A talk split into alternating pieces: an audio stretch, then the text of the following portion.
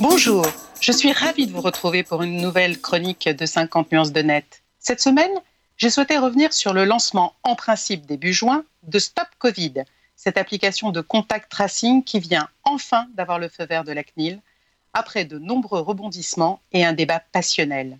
À commencer par le nom de cette application. Saisi par Cédric O, secrétaire d'État en charge du numérique, le Conseil national du numérique avait conseillé dans son avis de renommer cette application Alerte Covid pour ne pas faire porter au projet de fausses promesses. D'autant plus que le nom Stop Covid n'a pas été réservé uniquement par le gouvernement français. Rien n'a empêché d'autres États de l'utiliser, comme la Géorgie, et même de lancer l'application Stop Covid avant la France sur les Apple et Google Store. Mais le tournant pour l'application Stop Covid vient sans doute de son clash avec Apple faute d'accord sur l'accès au Bluetooth. Pire, les deux rivaux, Apple et Google, ont décidé de lancer à leur tour une application de traçage numérique à l'instar de Stop Covid. Équipant la quasi-totalité des smartphones dans le monde avec leur système d'exploitation, Apple et Google sont idéalement placés pour optimiser le fonctionnement d'une application de contact tracing.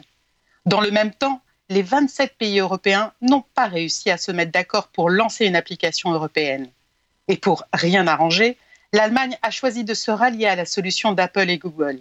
Aussi, la France n'a pas eu d'autre choix que de développer seule sa propre application en partenariat avec l'INRIA et d'autres partenaires.